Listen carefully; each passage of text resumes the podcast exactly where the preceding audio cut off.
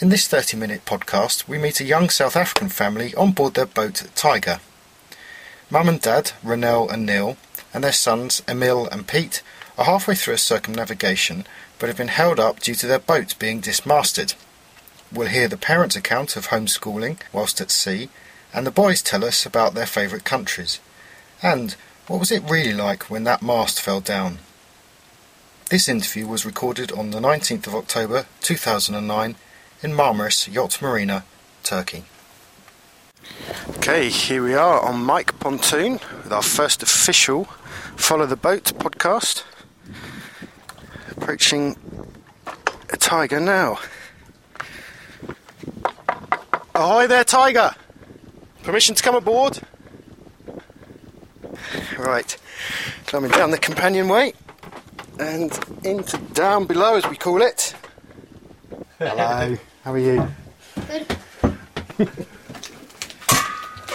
Okay, Ren- well, Ranelle's in the galley, just finishing up this wonderful coffee.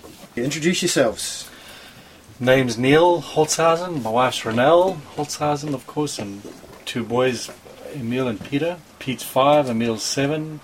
Ranelle and I are from South Africa, and we lived in the US for 13 years. And had Ranelle's an occupational therapist, and I, I have a uh, had a construction company building mostly homes and a bit of commercial. Then um, we had always had long-term plans to go cruising, could never get to them, and then the recession came closed the construction company down and went cruising. We moved onto the boat in in June of 2006 and November we left of 2006. So the boys were what two and two and four. That's they, right. They yeah. were pre- they were pretty young. yeah, yeah. Pete, Pete, had, Pete hadn't turned two yet when we moved onto the boat. But when we left the US, he had, he, he had just turned two, and Emille was four. We started uh, uh, in the northeast of the US. We sailed from from Maine, and then we went down to Bermuda, then to the uh, Windward Islands in the Caribbean, and worked our way through the Caribbean to Florida, and then Cuba, Mexico, Honduras, a little bit to Colombia, beautiful city called Cartagena. Then we worked back to the uh, through the Panama Canal in 2007, I think. Went up to Costa Rica, and then started crossing the Pacific from Costa Rica and visited Cocos Islands, Galapagos, um, and through the Pacific to French Polynesia. Went through all the Society Islands, the, uh, the Tuamotus, then up to American Samoa, Fiji, and our, fa- our favourite stop so far was an uh, island group called Vanuatu, to Australia, Indonesia, Singapore, Malaysia, Maldives, Oman, Yemen, and then the Red Sea, Egypt, and then we came to the Suez Canal this year, um, to Israel, and then and then Turkey. So that's So I, I lost count um, after America. Do you know how many uh, countries that, that that is? I, I think we've been to uh, 30. I thi- if you count all, all the little islands, independent islands, um, I think around about 30 countries. So that that's thirty countries in three years. Yeah, right. That's uh, and and do you know how many uh, nautical miles you've clocked up? So we must have done about 20,000 so far. Eh? We're talking about uh, living aboard full time, Ranelle, on a boat, 30 countries in, in three years. It can't all be a bed of roses. People often think you just sit and have cocktails all day long. It's not that. Um, things often break on the boat. There's constant boat maintenance and repairs. And then there's the frustrations of the logistics of things that's easy to do if you live in normal society, like going to the bank or doing online banking. When you're traveling, it's a bit more difficult. Often you have to call the bank. You have to find a payphone that works. You have to use an expensive calling card, or if you use Skype, you can't get a line, or you speak to the bank and then you get disconnected. Um, if you visit countries uh, like Yemen, you draw money, and for security reasons, your card gets blocked, and then you need to find a phone to call the bank to let them know you're actually in Yemen and you have been spending money there. No one is trying to uh, steal your money or use it for terrorism or something. Uh, so some of those things just take a lot, a long time, um, and it can be very frustrating just to do the basic everyday things that should take a few, few minutes out of your day. But it's definitely still worth it. We've really, really enjoyed what we've experienced in the last three years, and um, I wouldn't change that just because the the trivial everyday life um, problems. uh, It's it's not too big to overcome. And so, what happens uh, after the, the kids get schooled? They they graduate when they're 18, 21, they go off, they earn big bucks, and what happens next for, for mum and dad? Is sailing something that you will come back to? I think we'll come back to before the kids are out of high school. I mean, we're already thinking of other trips that we would like to do. We're thinking maybe circumnavigating South America, and I don't think we'll do it on this boat. Maybe we'll need to make sure the boat is strong enough, and the kids will be older then, so there need to be enough space for us as a family. Um, but that's definitely not the end of the sailing life after this trip. Did you have much sailing experience before you set off? We bought a smaller boat in about 2000. I didn't have any sailing experience before then, and I learned to sail on that boat. Um, we did. I did a little bit of racing around the buoy racing to learn a bit more. Neil did more racing, and he taught me how to sail. So, no, you've been sailing for a while then? Yeah, in 1980, I, I grew up inland in South Africa, never sailed at all as a child. And then when I was 20, I climbed on a sailboat in Cape Town and sailed from Cape Town to Brazil to the Caribbean and just jumped on boats and sailed to the Med and then jumped on another boat and sailed back to the US and then that's where I started to, well, that's where I learned how to sail and developed the dream of, of taking, when I have a family, to take them cruising one day. So, you, you always had that idea in mind? Actually, from a child, eh? from a from a child, I had this this this this, this idea that I wanted to sail around the world. I got it from, um, like like a lot of people, got it from the movie Dove and the book Dove. It's it's about a 16 year old who, who was that time the youngest to ever sail around the world single handed. I forget his name, but the book it was called The Dove, and that was the name of his boat. And then he, there was a movie about it as well. And So- that, that was sort of inspired me from a child. So, Ranelle, how did you feel about uh, your husband turning around? And was was it his idea ultimately, or He he liked the idea of sailing around the world, and I liked the idea of traveling a lot. So when we met, we discussed it, and we were compatible in that sense. The idea appealed to both of us. So for years we've been saving and planning, and there's never a perfect time to do it. It's like if you plan to have kids and wait for the perfect time, you, you'll never have kids. So when the recession came, we just decided this is a good idea. Pack up and leave now, and um, it worked out well. and how did you feel about the fact that you had two young children, putting them in potentially dangerous situations? I mean, how did you approach that? They've been sailing with us ever since they were three weeks old, both of them. So the, the for day sailing, they were fine. I knew we could manage that. I guess you just live once, and we enjoy doing extraordinary things. It, it was important to us, and it was not too difficult for us to manage the kids. It's really when they're really small, it's easier to take them than when they're teenagers and they have their own life. When they five years old, you their life, or four years old, they do whatever the parents expose them to, and um, Yeah, because we, we we know a lot of people in the marina who have children, and it seems that the cut-off age seems to be sort of 11, 12, 13 years old. The child's education becomes more important. I mean, what's going to happen when these boys hit that age, or you, will, will you stop sailing before then? Uh, we were planning to stop sailing when they may be eight years old, eight and six, and put them in a regular school. Um, we do homeschooling at the moment, so they're not going to be behind as far as the education is concerned. But um, I think it's good before or around when they're teenagers to have the peer interaction Hmm.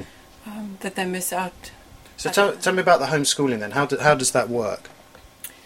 Uh, we follow a school program called Calvert. Um, there's a physical school in um, America. They have a big homeschooling program, and we order the curriculum online. Uh, we receive it in boxes. Uh, we spend two hours a day roundabout um, on homeschooling. There's different um, subjects: math, reading, writing, um, science, um, social studies. If you follow the curriculum, there's a good um, line out or set out on how to teach the kid because neither of us are teachers. Mm. It's a big commitment, but it does work well. It's totally worth it for people who want to live the lifestyle we live in. Mm. So Emille, so you've been doing homeschooling then, yeah? Oh, he's he's got a mouthful of Yes. simit, which is a Turkish uh, bread, toasted bread. Okay. So your mum's just been telling us about your uh, your education and your ho- your homeschooling. So what are your favourite subjects? Math and science, Yeah. yes. Um, I don't like the reading, the spelling. But you were just talking Spanish to me, so you're you're learning you're learning another language already. Yes. Yeah, do you well, like? that's because we go to the country so fast, you know. I just pick it up. Ah, right. So you're not actually taught formally. Then you just you just hang out in the country and you just pick up whatever language they're speaking. Yeah. Some Uh, people just teach me the words. Like, you know, you taught me how to count to five in Turkish. Yeah. Yeah. Uh, and what about your shackle buddies? Uh, I should explain that uh, I've been buying shackle buddies off Emille. So tell me about the shackle buddies. Well, mm, first how I got it, my mom taught me when I was maybe like uh, four or something. And can you tell us what a shackle buddy is? Yes. Okay, it's for pin on a shackle, the little ring, so you could uh put it on a snap shackle. So it's the thing to pull, so you can um open the the part, the only part that opens. So- And it's it's made out of string, isn't it? That you Yes. that you knot Yeah. that you knot together. know, it's amazing that we just make it out of string, you know? Rope is such amazing stuff, how you can make knots. You can make sails out of rope, Absolutely. which Hemp. counts as rope. Yeah. I watched a movie in the Cape Horn, and um, some people they they said all these sails, all these sails, handmade. You know, you can't make you can't make fiberglass just with your hands. You need special tools and machines to make a well, like sort of things to make the sail. Mhm. Yeah, but so you can't just make sails with with rope. But all you need to make a boat is um rope and wood Rope and wood. Yeah. And that's how they've been doing it for hundreds of years, haven't they? and some nails, maybe. Okay. That's all. We, we, we, we're, talking about the age of the kids. What's the best age to for, for them to, to move off the boat? I mean, that's that, that's just our personal feeling. But we have met kids.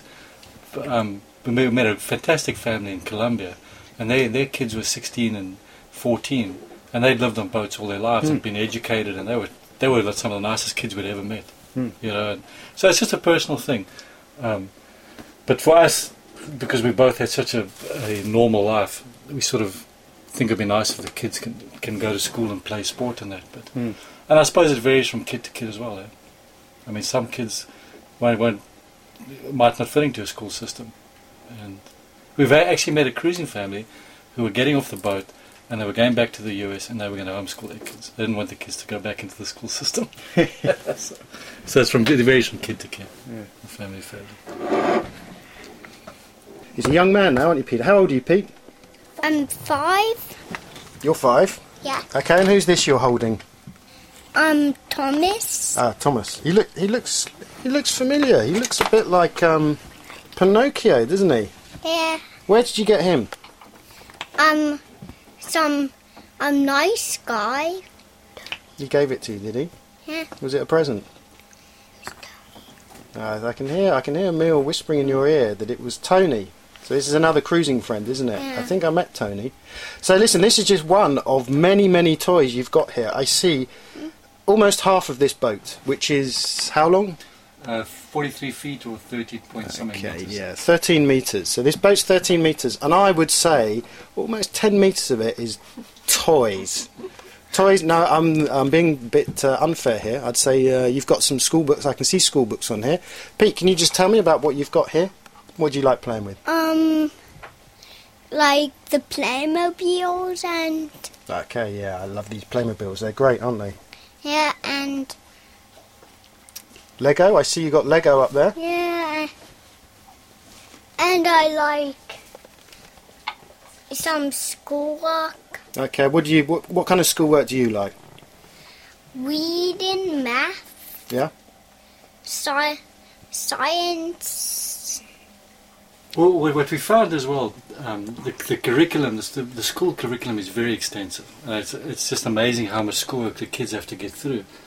And um, being an American program, we we don't do too much of the American history and stuff like that, but we find that we, when we go to a country, we, we, we supplement that part with the Mhm. history of the country. Like if we went to uh, Vietnam, we would we what we did there is we, we, we went through the whole American Vietnam War and we'd go to the museums and we and we feel that supplements the um, the the uh, part of the schoolwork Hmm. that, that that that we don't follow in the curriculum. But we like to follow the standard, the basics, the science, the math, the reading, the spelling and writing, and then we supplement other stuff like we we go to the pyramids in Egypt, and we do there would be a history lesson there and Angkor Wat in Cambodia, or we'd, we'd be in a atoll and we'd, we'd describe them how the atoll was formed and stuff. Like Mhm. What else does this kind of lifestyle uh, offer your children? I think on a, on, on a socialization um, point, they don't they interact with kids as much as they can, and often there are other boats with kids, so they interact with them. But most of the people that we meet are adults, and they are not shy at all. They're pretty confident, and they speak to adults very easily because they're around adults so often. As far as just uh, being exposed to different cultures, we had a lot of opportunity to teach them like Neil said, we went to Angkor Wat and in Cambodia. We went to the War Remnant Memorial Museum in Vietnam. We went to the crocodile farm in um, Australia. We went to active volcanoes in Guatemala and um, Vanuatu. And the kids have learned lots of different, or been exposed to lots of different languages and how different people live. So, and the other thing also, different religions in different parts of the a- world, it makes them more sensitive to um, everyone not being the same, and um, more tolerant to different societies. Hopefully, One thing that, that that I think is they get that no other kid living in a, in a town gets, or how a regular life gets, is everything they experience is real. The the, the rough weather or the you know snorkeling in in the Tuamotus with, with with with sharks or some you know everything is everything they experience is is, is, is absolutely real. Uh, and I, compared to watching seeing it on TV or playing a computer game. We, would, we went to in Guatemala. We took horses up to top of a volcano, and they would see the real lava coming out of the Mm. volcano. Emille, what's your uh, favourite place you've been to so far? Very, very hard question. Wait, is um, is it with sailing or in my entire life? Well, it sounds like sailing pretty much is your entire life. So uh, yeah, you just just tell me what your favourite country is. I gotta think about it. It's a difficult question, isn't it? Am I allowed to choose three? Yeah, I'll let you have three. Fine. Singapore, Israel, and Australia. Which one was the first one? Singapore. Singapore. Yeah. What do you like about Singapore? and before we left, we had an amazing dinner. I enjoyed the Museum of Science and um the Cultural Museum. Mhm. It's about all sorts of cultures in Singapore, I think. Okay. And, and your next country? Uh, did you say Australia? Israel. Uh, Israel. What do you like about Israel? It was just really nice people, and um, we went to the Dead Sea where this it's so powerful. What I mean, the salt is so powerful.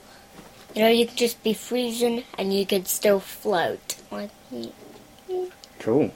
but it was amazing. The Dead Sea. So we've got Singapore, we've got Israel, and you had another country, didn't you? Yes, And what's that? that was Australia. hmm What is it you like about Australia? I my favorite thing over there was going to the zoo thing, like with the saltwater crocodiles, just Australian animals. Hmm. There's a lot of dangerous uh, animals in Australia, aren't there? the saltwater crocodiles. We also um, saw the wallabies. Cool. Pete, do you have any favourite places you've been to so far? Um, in, is it allowed if I choose four? oh, he's got one more favourite place than his brother. Go on then, you tell me. What are your four favourite countries? Um, a place, the dead, um, Malaysia. Malaysia.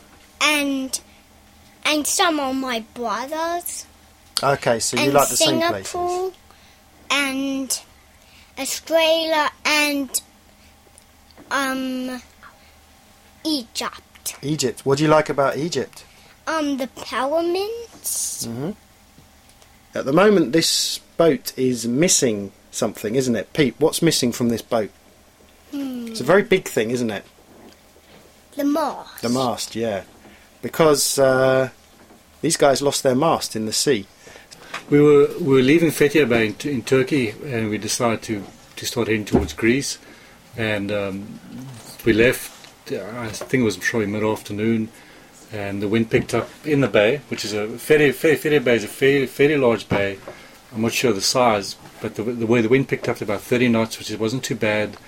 Because it was a bay, the waves weren't big. By the time we got out of the bay into the mid, the, the waves were, were of a decent size. I, I, I'm not sure how large, but, but nothing extravagant. And the wind had come down, but we were bashing into the waves as usual in the Mediterranean. We seemed to be sailing into the wind, and the wind had come down. We should have we should have most probably dropped our sails in because there wasn't enough wind to to keep the sails full. But the sail would back and then it'd full, and this this forms a pumping action on the mast, and the mast pumped, and uh, there's a there's a thick wire that holds the mast up from the back. It's called the backstay. It runs from the top of the mast to the to the back of the boat, and a fitting that connects that wire to the to the chain plate on the back of the boat broke, and um, within a second the mast broke. Just be about a third of the way up. We often did rigging checks. We often went up the mast, checked all the fittings. That was one fitting that we neglected to check. It, we had an hydraulic backstay. I guess neither of us ever thought to check that that fitting was as sound as it should have been.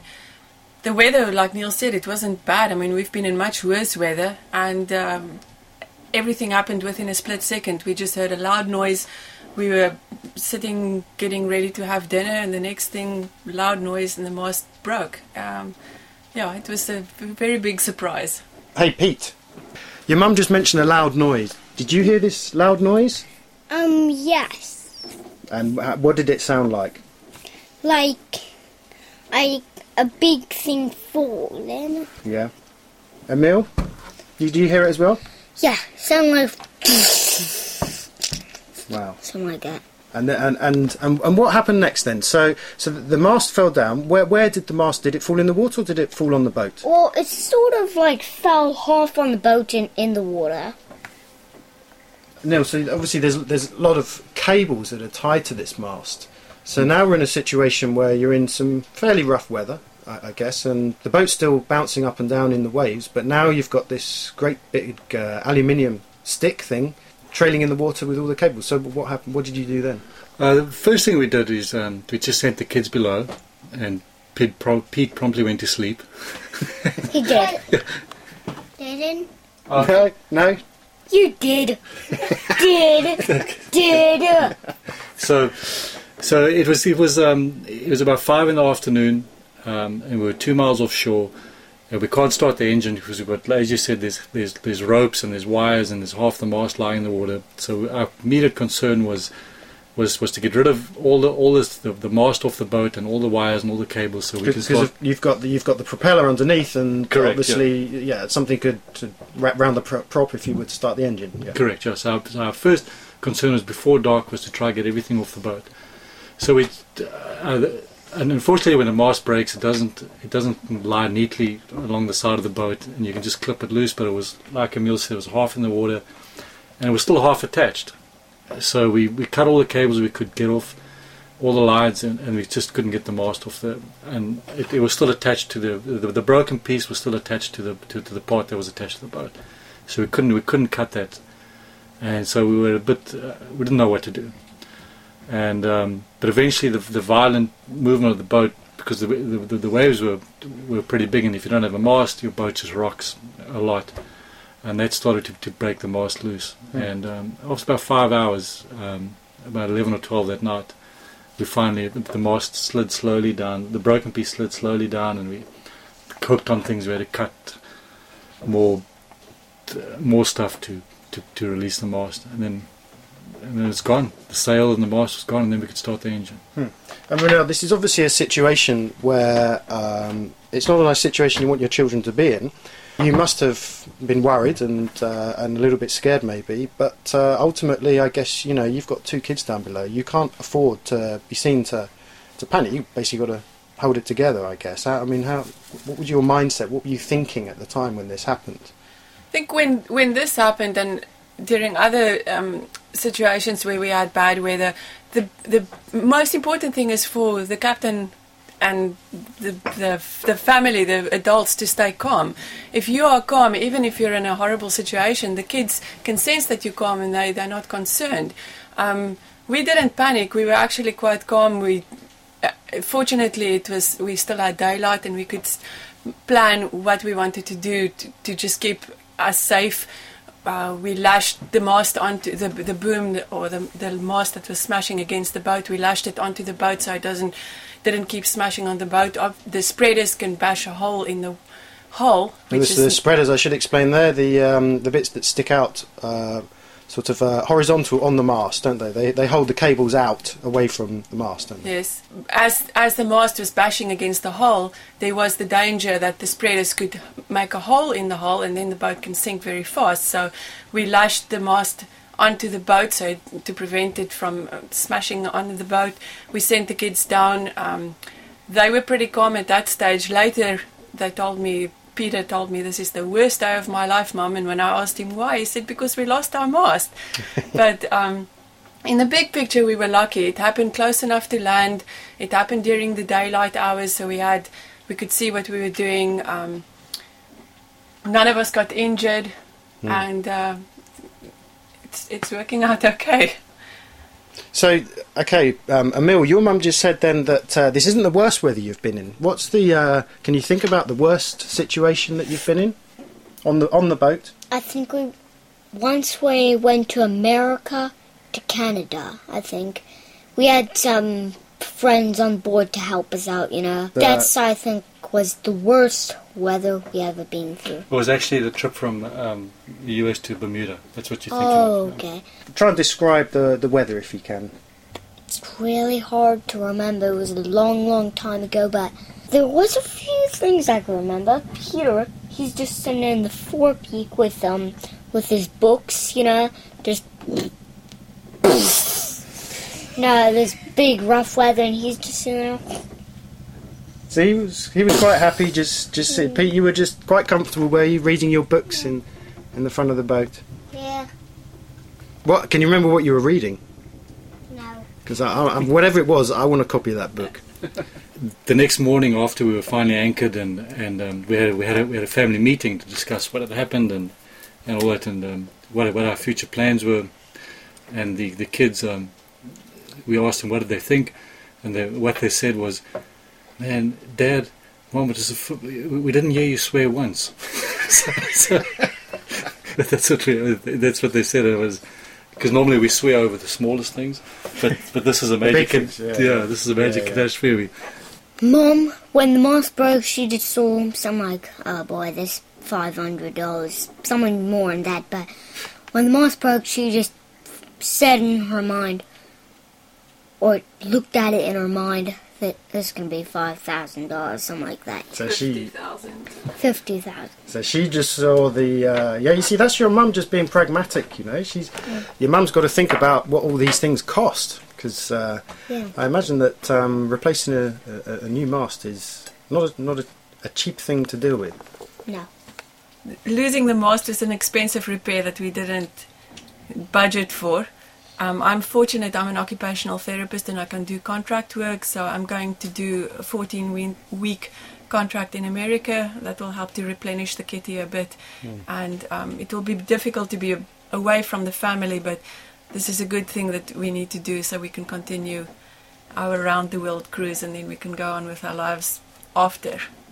So basically, what you're doing is you are running off and leaving your husband with your two kids to repair a mast and uh, uh, look after the boys over the uh, the winter period. So, how do you feel about that, Dad?